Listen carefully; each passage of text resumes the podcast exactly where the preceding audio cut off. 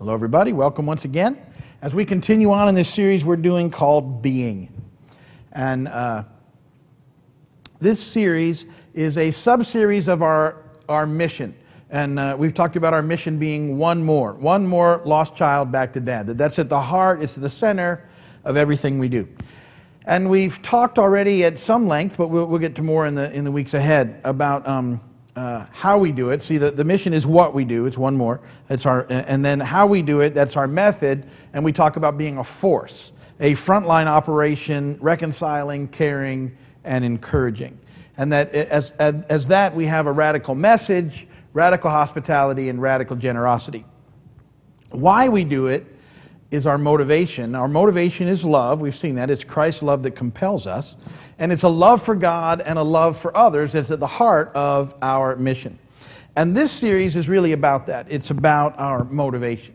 And that um, we, we learn about loving God and loving others, relating to God and, and relating to others, uh, in, uh, and what that really looks like in a simple message that Jesus gave. Uh, well, it wasn't simple, nothing simple about it. Probably the, the, the, the, the most known message that Jesus ever preached, called the Sermon on the Mount. A part of that is, is what this attitude of life is all about, this, this being, and that's called the Beatitudes. And so we're, we're breaking them down and looking at them and talking about these attitudes in our life. And that culturally, uh, our culture has moved more into a place of having than being and they've, they've, they've tried to sort of put their, their hope in having, and it doesn't work, and that life is found in being, being in relationship with God and others, loving God and loving others, and that's what this whole series is about.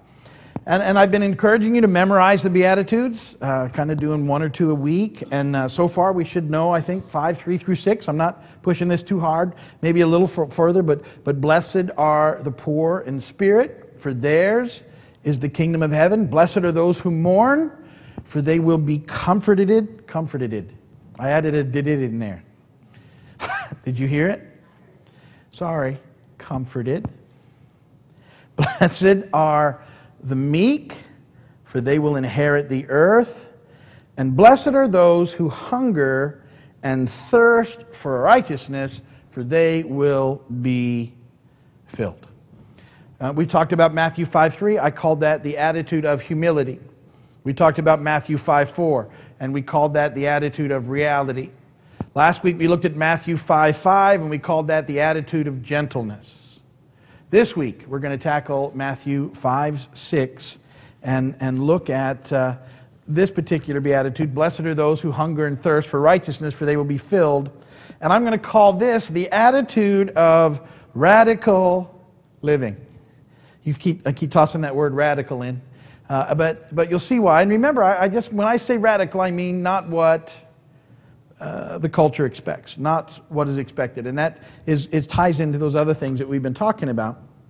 And uh, I think this concept of radical living is a perfect way to express, and that this beatitude expresses something that we've been talking about doing for years, but it, I think it gives us a nice way to look at it and, and that the idea behind this radical living is living by trying to do the next right thing.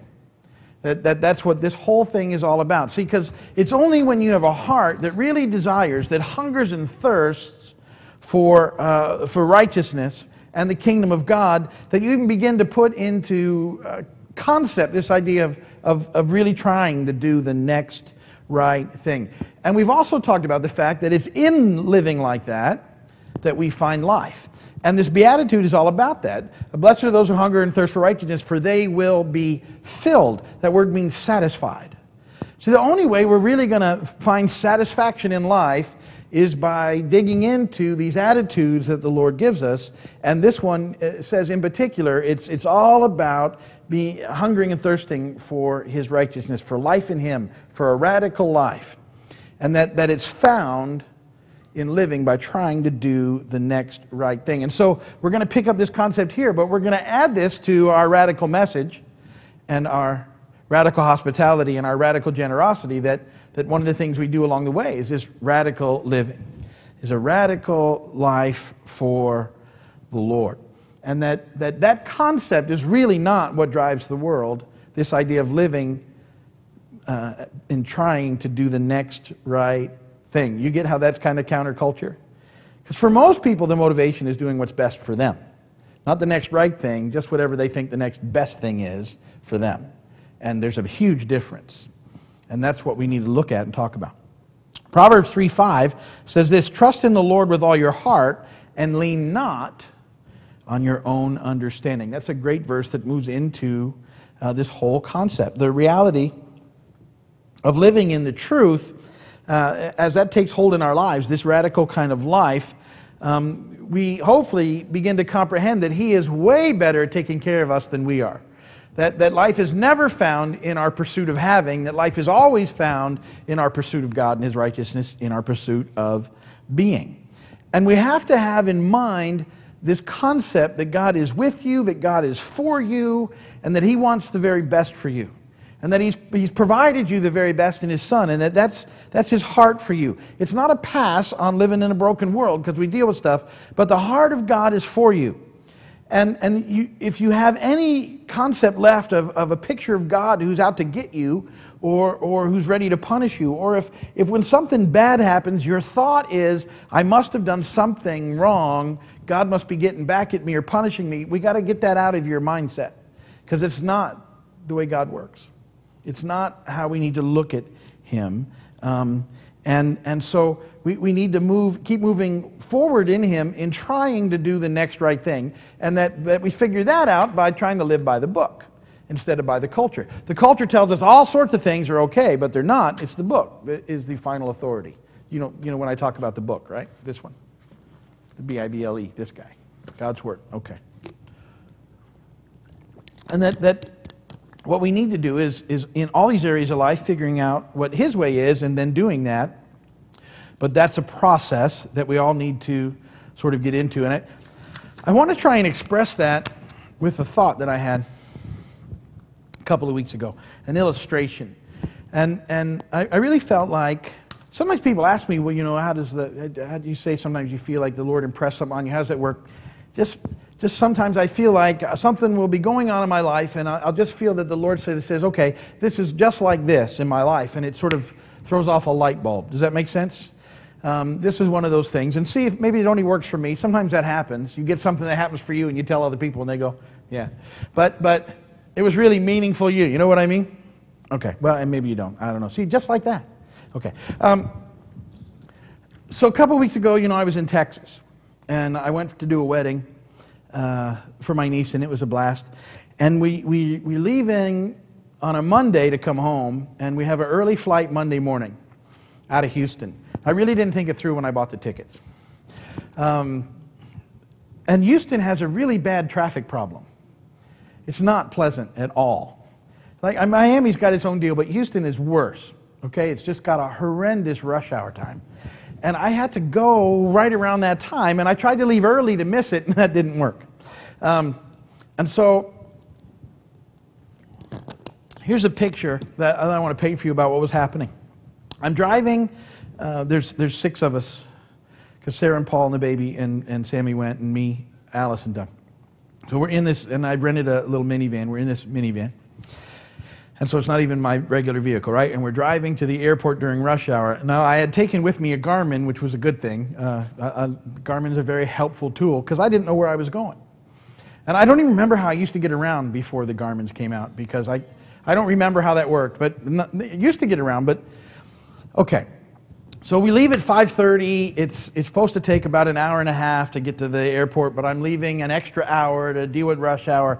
And in my mind, I'm thinking, if we get out of here at 5:30, hour and a half, I might beat rush hour, and we'll coast into the airport, no problems. I got to take back the rental car, whatever, and I plug in the address on the Garmin, and off we go. And it starts out pretty good, you know, nah, nah, nah, driving around because we're we're quite a ways away from where we're going. And then uh, all of a sudden, we get into big time rush hour. Just sort of comes on me all of a sudden, almost to a stop. And so we're stopped, you know, and, and okay, this is right, and there's traffic everywhere. And then I see this thing, this sign that says HOV lane. HOV lane, I know what that means high occupancy vehicle. I got six people, I qualify.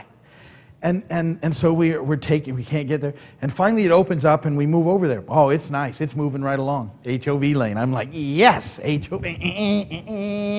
Everybody stopped over there. We're just humming along.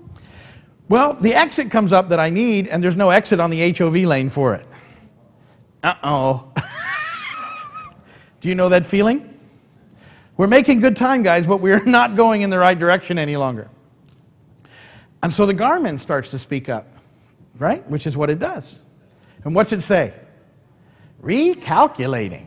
Okay, and it recalculates, and so I get off, and it, I, and, and I, I don't, I miss it. See, this is the illustration. The, the Garmin keeps telling me what to do, and, I, and, and there'll be two or three choices I have to make at that moment, and I can't tell by looking at the Garmin which one exactly it wants me to take, and so I keep taking the wrong one. So I'm, i come up to this spot where I can get off, and I go, What do I do? What do I do? What do I do? And I just, I'm at that point where I just have to go for it. And then the Garmin goes, Recalculating. Ah! And I end up in this bus, believe it's a bus station. I'm like, Oh, great. And I, tell me what to do. And it does. Go here, go here, great. I'm on the road. And then we get going again. Okay, pretty good. Pretty good. Don't know where we are, but it knows where we're going. And, and then I have a same situation, rush hour, busy.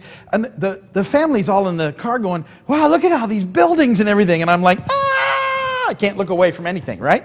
Because now we're moving along in bumper to bumper traffic at a high rate of speed, which is worse than, anyway.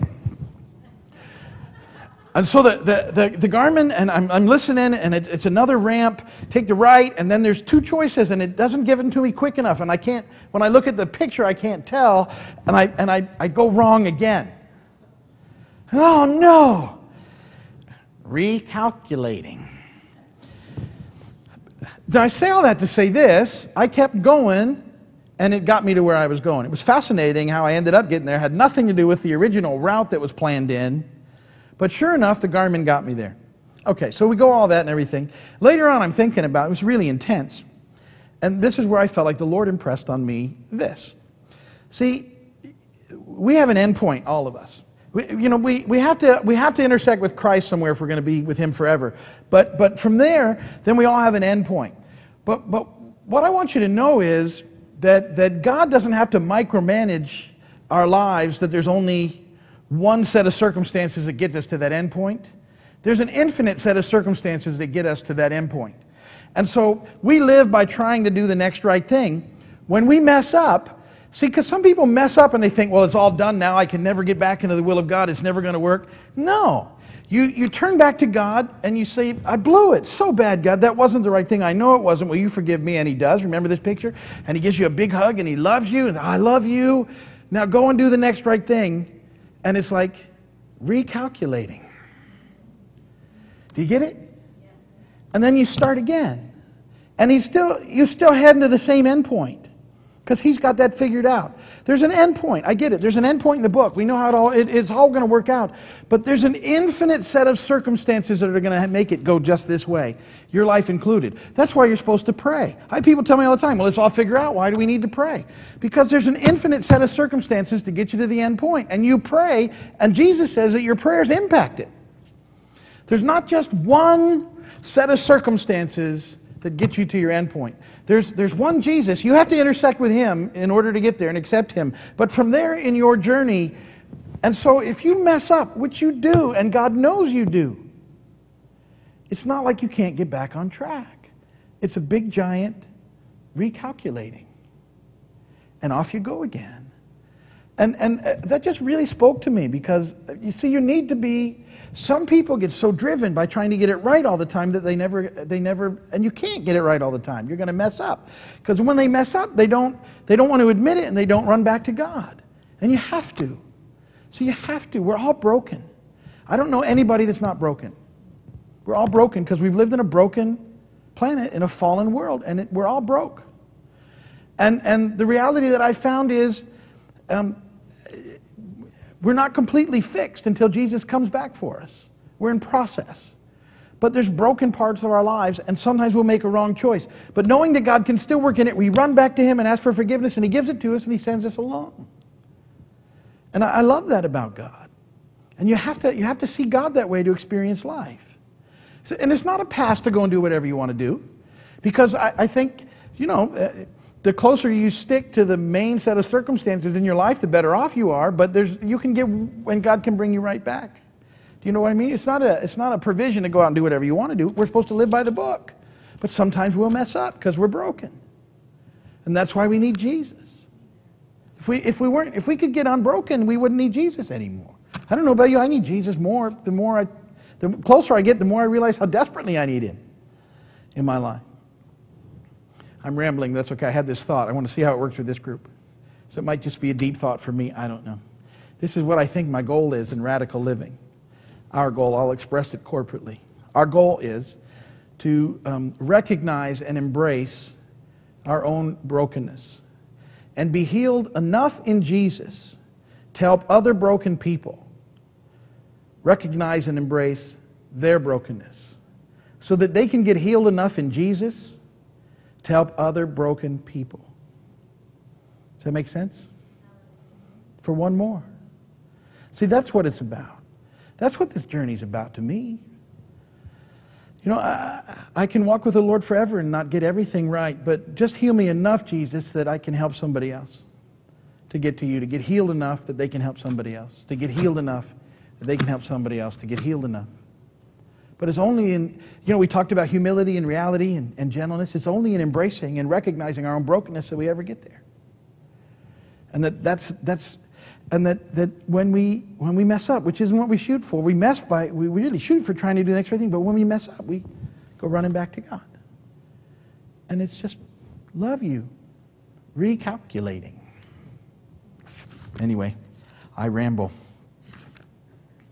With all that in mind, I, I want to just quickly talk about some practical things in this concept, again, of trying to live doing the next right thing. And we've talked through some of this, but, but uh, I think it's important that we go back to it. 1 Corinthians 10.13 says that no temptation has seized you except what is common to man, and God is faithful. He won't let you be tempted beyond what you can bear. When you are tempted, He'll also provide a way out that you can stand up under it. See, life presents us these opportunities for choices. That's what it's all about, doing the next right thing. And, and, and sometimes we get wrong opportunities presented to us and we move in that direction, and those things we call temptations. And they look like all sorts of things to all sorts of people. You can't just say, oh, there's one. Temptation is temptation. And so, what do we do with it? Because that, that scripture promises us three things, or three ways to help us do the next right thing. So, let's talk about them, break them down. Um, we talked about some of this a couple of months ago, but I think it's important to bring it back up.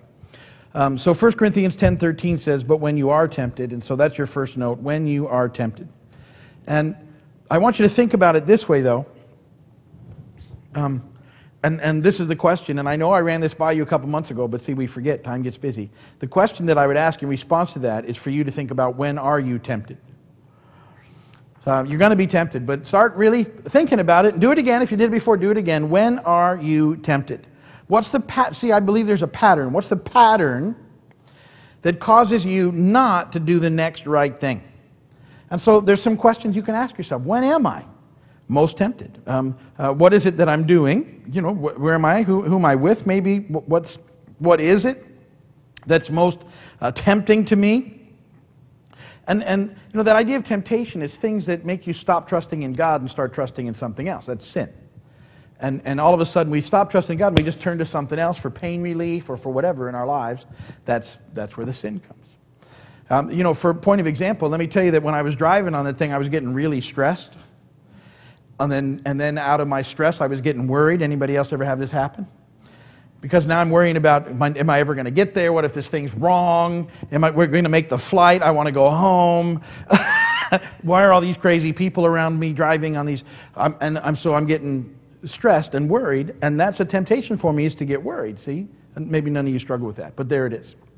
So let's say that it's, it's worry, and let's say that, that if worry is trying to come on us and that's a temptation, because when I worry, it means I'm not trusting God. It's as, it's as big a sin as any of the others. It's just something that more people you know, take on and don't even think about. So, so when I start to worry, then, um, uh, then I know that I'm moving in and not trusting God. What are the questions that I would ask myself? Well, why am I worrying? What set of circumstances in play right now that makes me feel I can tell when I'm worrying. What's, what's stirring it up? What's doing it? What, you know, is, there, is there somebody that, that you know, uh, moves that in me more than others? Is there situations? What is it? Because I, I don't want to get there. The second thing then is that he always provides a way out. You have to know that. When you're feeling tempted, you need to pray. I taught you the temptation prayer a couple of months ago, and I know it was very detailed, and so maybe you didn't get to write it down when I did it. The temptation prayer is help. If you didn't get it before, go ahead and write it down. Is that a prayer? Absolutely. That's a great prayer. Because it'll get you, it means you're going to stop trusting in whatever you're looking at and start trusting in God again. God, I need your help. Help. That's, it doesn't need to be better than that. God gets that one. And, and then um, Jesus is sympathetic to what you're going through and he'll help you. Hebrews 4 15 and 16. For we do not have a high priest who's unable to sympathize with our weaknesses. We have one who's been tempted in every way, just as we are, yet was without sin. Let us then approach the throne of grace with confidence so we can receive mercy and grace to find us a help, find help in our time of need. See, um, like when I'm worrying about something uh, and I catch myself now, I cry help, and then I, I start thinking, well, you know, uh, is, God is bigger than all of this. I, what am I worried about? God's still God. Nothing changed in the whole God range. You know what I mean? Nothing changed other than I'm looking at some stuff in ways that I shouldn't. And so I cry out, help. And, and I remember that he can sympathize with me and that there's grace for me and, and I can get to the throne room and I need to go there and get mercy and grace. And usually it looks like, I, have seen God move into so many situations over my life that, you know, why would I think that he's not going to move into whatever situation I'm dealing with at that moment? He's gonna. So I remember that. And then you can stand up it, uh, under it. The third thing, you can stand up under it. Um, the, there's a, this trigger, whatever it is, is usually the, the, the trigger's outside, but what's going on is inside. James 1 4, 14 and 15. Each one is tempted when by his own evil desire he's dragged away and enticed. Then, after desire is conceived, it gives birth to sin, and sin, when it's full grown, gives birth to death. And so it's, it's something that's hitting our hearts. And so we have to be careful what we allow in to our hearts. Proverbs 4.23, above all else, guard your heart. It's the wellspring of life. And so when you recognize that you're being tempted, the most important thing to do is the temptation prayer, which is help, and then change your focus. You, you cry out help, you understand that God will give you the mercy and grace you need, and then you change your focus. So, like, if let's say that you're, you're, you're, all of a sudden you're really worried about something, it's all too. Let's just say that's the temptation to just really go down the worry path and to worry this, whatever the situation is, out to the worst extremes, to think about every possible bad outcome that you might think about. Anybody? And you, you could take that all the way you want, spend a whole day just running out an entire spectrum of, of horrendous outcomes. Or you can cry out help and change your focus. You know what? Instead of thinking about all that, I think I'll just ponder the Lord for a little while because He's bigger than all that and I'll get all worked up and it won't make any difference. And so you, you change your focus, you change the direction of your thoughts. I, I did it just the other day. And, and getting, I don't have this perfected yet, but, but when I do start to feel myself worried, I'm catching it quicker. And I go, wait, wait, why am I doing this? Why am I stressing out over this situation? God is God, He's bigger than this. Whatever works out will work out. It's okay. I'm going to do the next right thing. And the next right thing isn't to worry because it means I don't trust Him. The next right thing is that God, I trust you. And then I think about things of Him. Remember Philippians 4 6? Finally, brothers, whatever is true, noble, right, pure, lovely, admirable, excellent, or praiseworthy, think about such things. I remember that verse. We memorized it. And, and I just start thinking about that. And I go, you know, God's so much bigger. And, and, and I'm going to trust him. And I can trust him. And he's for me. He's with me. He wants the best for me. He's moving me towards an end point, but even when I mess up, I get a giant spiritual recalculating when I ask for forgiveness. And, he, and I'm, out of, I'm out again. He sends me on my way. Go. I'll love you. Go. I'm with you. And so uh, the idea is that, that as we face these things, you know, we, we get better at making right choices, but it's a process. And when we mess up, you go run into him. If you don't think you can, then you can't ever really experience what you need to kind of move into that flow of life where life is satisfying, where we realize the goodness and the love of God. And it's in that that we can extend to others, not trying to hit some set of rules and think that somehow if we, it, see, because if we have this thought that if we just get everything right, well, then it'll all be okay. Then everything will work out. It just doesn't happen. That's just that having thing. It's, it's circumstances, not attitude. Attitude is where we find life. The attitudes of loving God and loving others. That's where life is found. It's found in being, not in having. And that's all I have to say about that, as Forrest Gump would say. I don't know where that came from, but that's just popped up, Forrest Gump, in my brain. okay.